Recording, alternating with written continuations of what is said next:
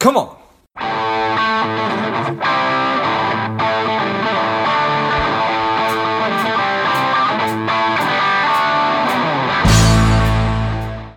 Hello, dear listener. Before we get into today's show, quick ask. If you find value in today's show or you've gotten value out of a previous show, please leave us a quick five star review. Be super grateful. Thanks a lot. Colleen Riley is Senior Vice President, of Business Development at Immersive World. She's an adjunct faculty member at the University of Denver, and she's a thought leader in the world of well being. And now, finally, on Money Savage Maximize. Welcome, Colleen. Well, good morning. Nice to be here. Yeah, excited to be talking with you. Colleen, tell us a little bit about your personal life, some more about your work, and why you do what you do. Well, great. Happy to do so. Um, you know, actually, my personal life and my work life are all um, integrated. Uh, I am very focused on well being. And when I say well being, it's both personal, professional, financial, and uh, um, physical. And so, personally, I, I've taught exercise classes, yoga classes for over 20 years, ran seven marathons, practiced mindfulness and meditation. Um, I live with my husband and my three kids, dog and a cat in beautiful Colorado. Nice. And um, love to ski. And um, so I have parlayed all of that love for health and well being and thriving into my work. And so for the last 22 years, um, I have focused on corporate well being and really focusing on how to help people thrive and not just survive. So that's come in a lot of different ways, working at uh, um, Coors Brewing Company um, you know, in the early 2000s to working at Mayo Clinic when they were the first e-health platform and consulting with their um, Fortune 50 clients, and then back to the employer side at an organization called Nelnet based in Nebraska and spent some time there um, integrating their healthcare plan design with their well-being program and truly creating this culture of well-being, which was really exciting because we transformed the culture. And if anybody knows anything about you know changing a culture, it takes time, anywhere mm-hmm. from three to seven years. So this is not a, a quick fix. Um, we had some wild success, and I was able to take that model and create a company called Total Wellbeing um, which was a consulting company, and then uh, um, work with companies like Chipotle, um, uh, Coors, the whole state of Arizona, um, and even Keurig uh, Green Mountain. I always like to joke and say if I could have been paid in kind, I would have been happy. Beers, burritos, um, and education. Um, but I, I was lucky enough. I sold the company to um, Telligen, which is a disease management company. They wanted to get into having the full suite of solutions, right, from prevention to at risk to disease management to condition management. And then I took a bit of a break to figure out, you know, what did I want to do to really continue to make a difference. And um, that's when I realized uh, I uh, uh, wanted to give back and uh, um, started teaching at the university. I teach the fourth industrial revolution, which is you know a class around the the six major technologies that are changing and shaping our world. But what's so exciting about it is I have dovetailed that, and I'm working with Immersive World. We are building a virtual world platform to bring to healthcare and well-being. And why this is so pivotal and so exciting and maybe interesting for the audience to learn about is we know right now we're probably the most obese, most self medicated, most stressed out adult cohort in history. And although we've been, you know, focusing on corporate well being and talking about well being in um, daily life, nothing seems to make a sustainable difference. And so, how can we start to harness some of this new technology that can bring us together, especially during COVID, because we know how important connection is. And um, one of the really cool things with this technology is um, when you go into this virtual world, you create your avatar. And they did some studies at uh, the Stanford Usability Lab and found out that when you watch your avatar, it starts to boost your self confidence and self efficacy and you start to gain that confidence that you can make these behavior change um, in your life. And so we're working on bringing that to market to start to uh, expand the programming and the ability to truly connect with people and have them out in the virtual world with each other, talking and making um, health and well-being improvements. So that's uh, um, what I'm working on right now, which is pretty exciting. Yeah, that, that that that sounds equal parts fascinating and amazing. Um, nice. Wow. So from getting to actually think about and theorize about it to working with some of the biggest organizations in the country uh, in actual practice and now thinking and, and teaching about it and ha- trying to harness technology um, I think that's that's super cool and super exciting so tell me more about uh, about this virtual world is this something that i'm in periodically through the day or am I jacking into the matrix full time? Right, right. No. Um, so I'm going to talk about two things that I think are super important. First, I'll talk a little bit about the technology. Okay. And then, second, I want to talk about um, although this technology is so powerful, it's still really important to focus from an employee, uh, an employer perspective, focus on the culture, right, and focus on your people mm-hmm. as individuals. Um, and I, I don't want to lose that. Uh, technology is so powerful, but the human connection is equally, um, or even sometimes more powerful. And so I want to talk about that as well. But to talk about the the virtual world, um, it's pretty fascinating because uh, we are just building this virtual world. There's been some studies through uh, University of Kansas, um, like I said, the the Stanford Usability Lab and uh, um, Illinois that has shown uh, in some testing with type 2 diabetes patients, those that were in the face to face lost weight, but those that were in this virtual world not only lost weight, but sustained the weight loss, which we all know is harder, but most importantly, improved their um, uh, uh, nutrition, fruit and vegetable consumption, as well as uh, um, increased their physical activity. So those behaviors that are super important.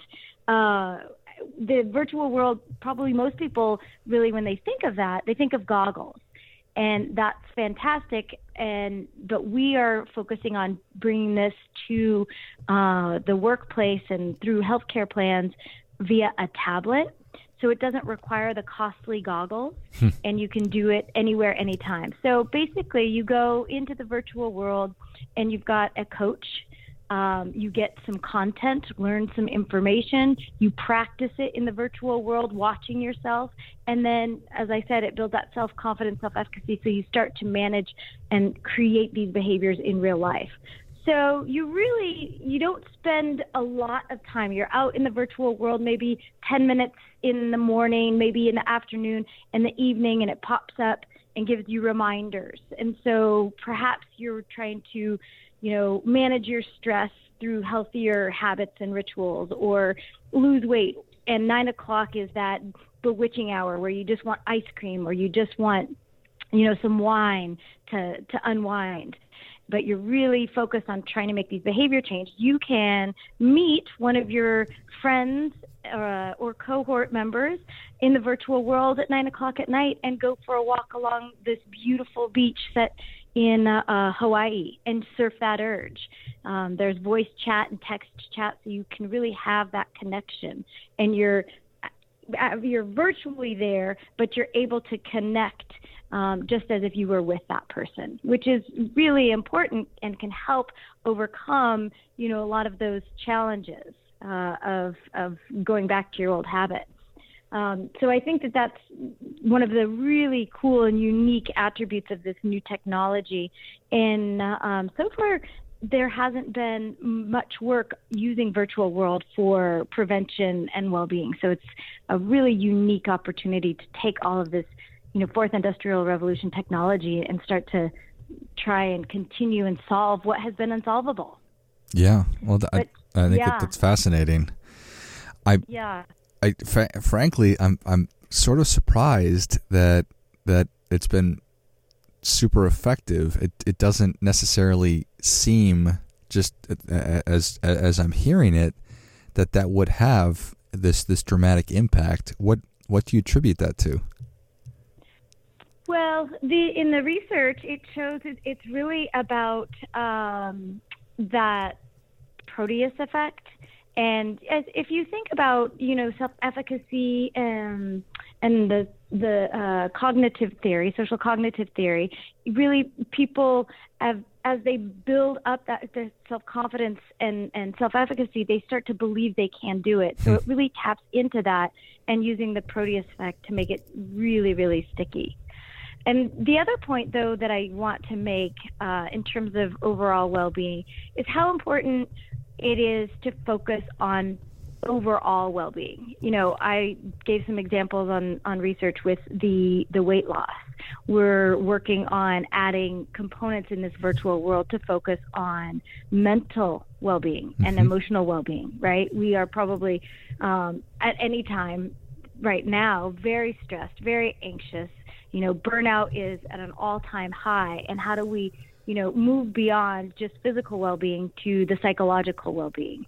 And to your point, you know, um, the the focus on the financial well-being and how that plays a role in our stress, anxiety, and overwhelm. And so, as we build out this world, we're starting to add different um, islands, so to speak. It's all set in Hawaii, so it's be very beautiful. Nice. Um, and you've got an island where you can go focus on any of those. Um, components of well-being.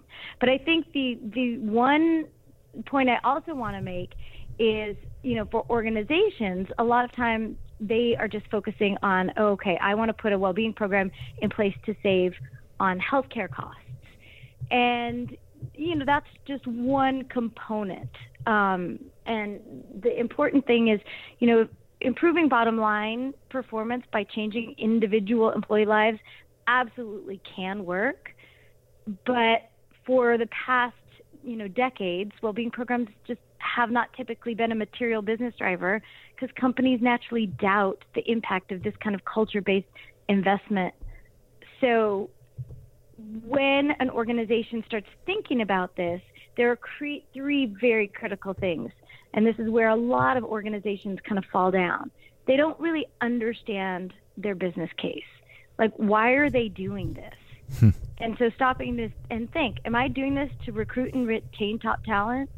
Am I doing this to pre- prevent, avoid, manage healthcare conditions and costs?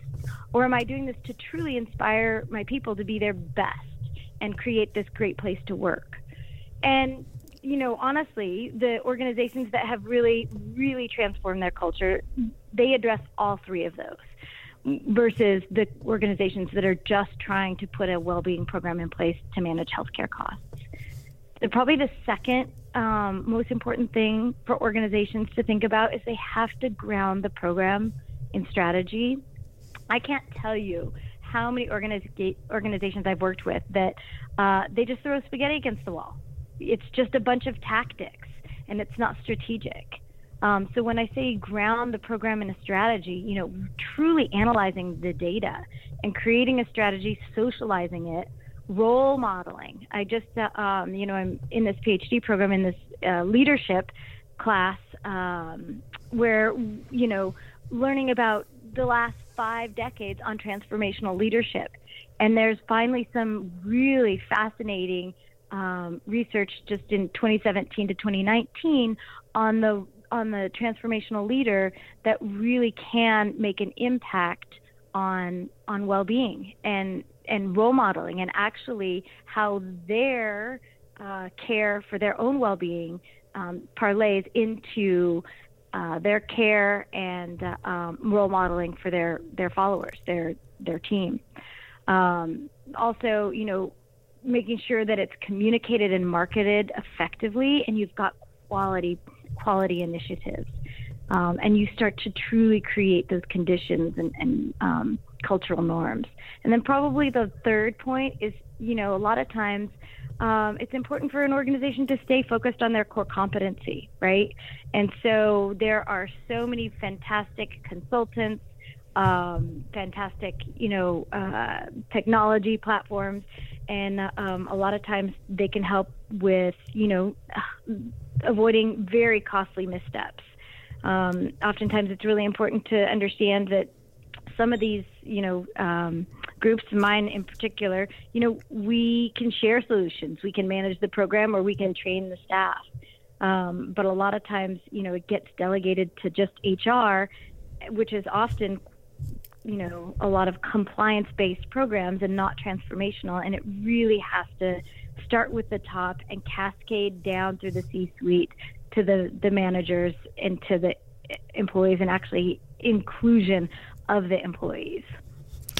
Yeah, yeah the, all, all, all that makes perfect sense. Um, is I, I have to imagine that there are so many things that are stopping organizations from successfully and effectively doing this, uh, just from time and resources, knowledge and understanding.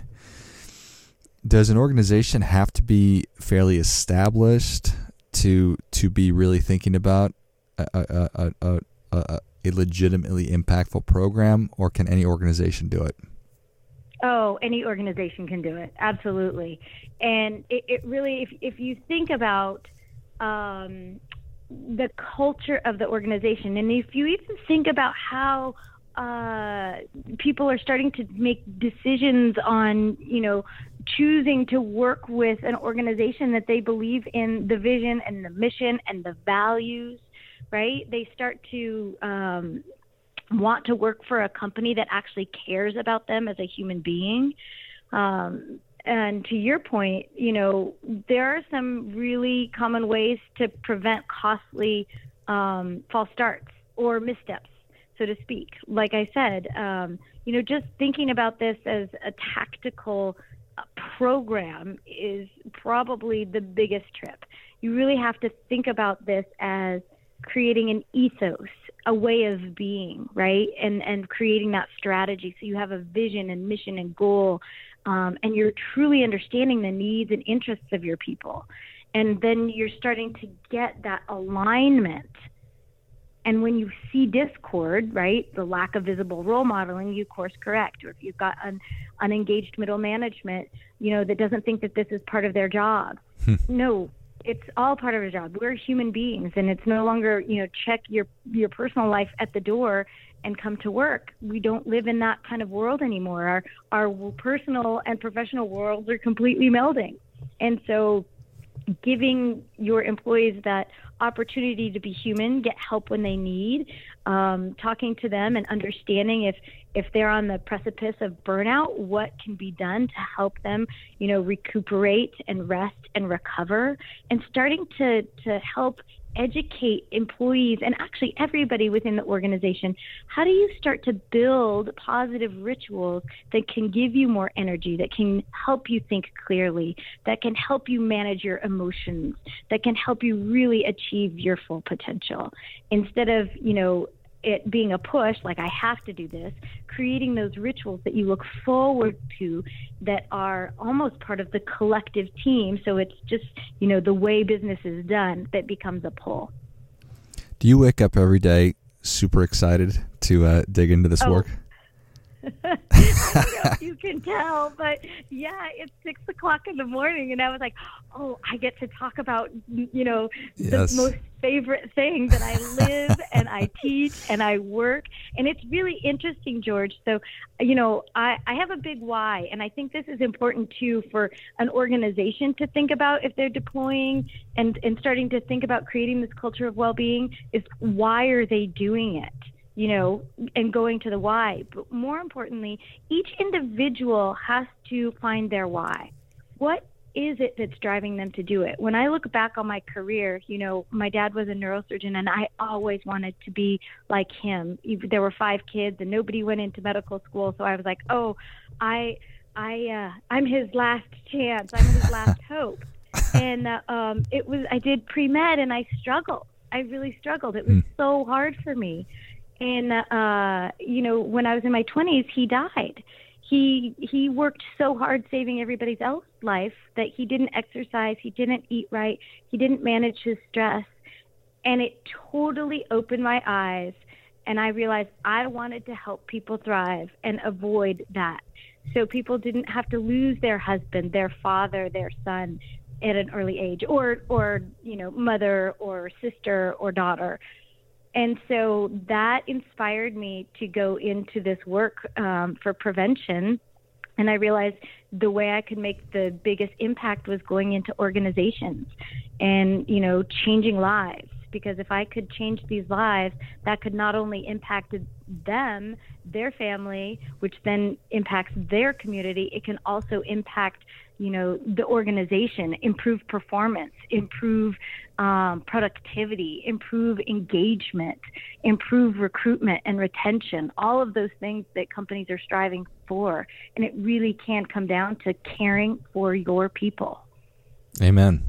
I love it well colleen savage nation is ready for your difference making tip what do you have for them I, I think I would. My thing, my tip would be, you know, think about what your why is and think about creating just one small ritual you could build into your day that would uh, help you feel more energized, more calm, um, more clear headed. Think about what would help you thrive and just start to build in one small ritual you could do every day to start making that difference. Well, I think that that is great stuff. That definitely gets a come on. Come on. Colleen, thank you so much for coming on. Where can Savage Nation learn more about you? Yeah, absolutely. So um, the best place to connect with me is LinkedIn, um, Colleen Riley, and I love to uh, connect with anybody, share more of the work I'm doing, and uh, um, whether it's consulting um, or learning more about this uh, virtual world technology. But or uh, they can follow me. Um, I post uh, a monthly article on Forbes.com, and they can read about uh, some of the things that uh, I'm working on and interested in. Love it. Well, Savage Nation, if you enjoyed this as much as I did, show Colleen your appreciation and share today's show with a friend who also appreciates good ideas. Uh, you can find her on LinkedIn. I will list that in notes of the show as well as her monthly piece in Forbes.com. Thank you again, Colleen. All right. Thank you so much for your time. All right. Have a great, wonderful uh, Thanksgiving holiday. You as well. And until next time, keep fighting the good fight because we are all in this together. Spending too much time on social? Is your daily screen time over two hours? Are you a little bit overweight? Not saving enough money? Any or all of these are familiar. Strive could be for you. The Strive two week online boot camp will help you to detox your mind, body, and money, getting you on your way to a happier, healthier, wealthier, and more confident life. Go to strivedetox.com, S T R I V E D E T O X.com, and get your mind, body, and money right.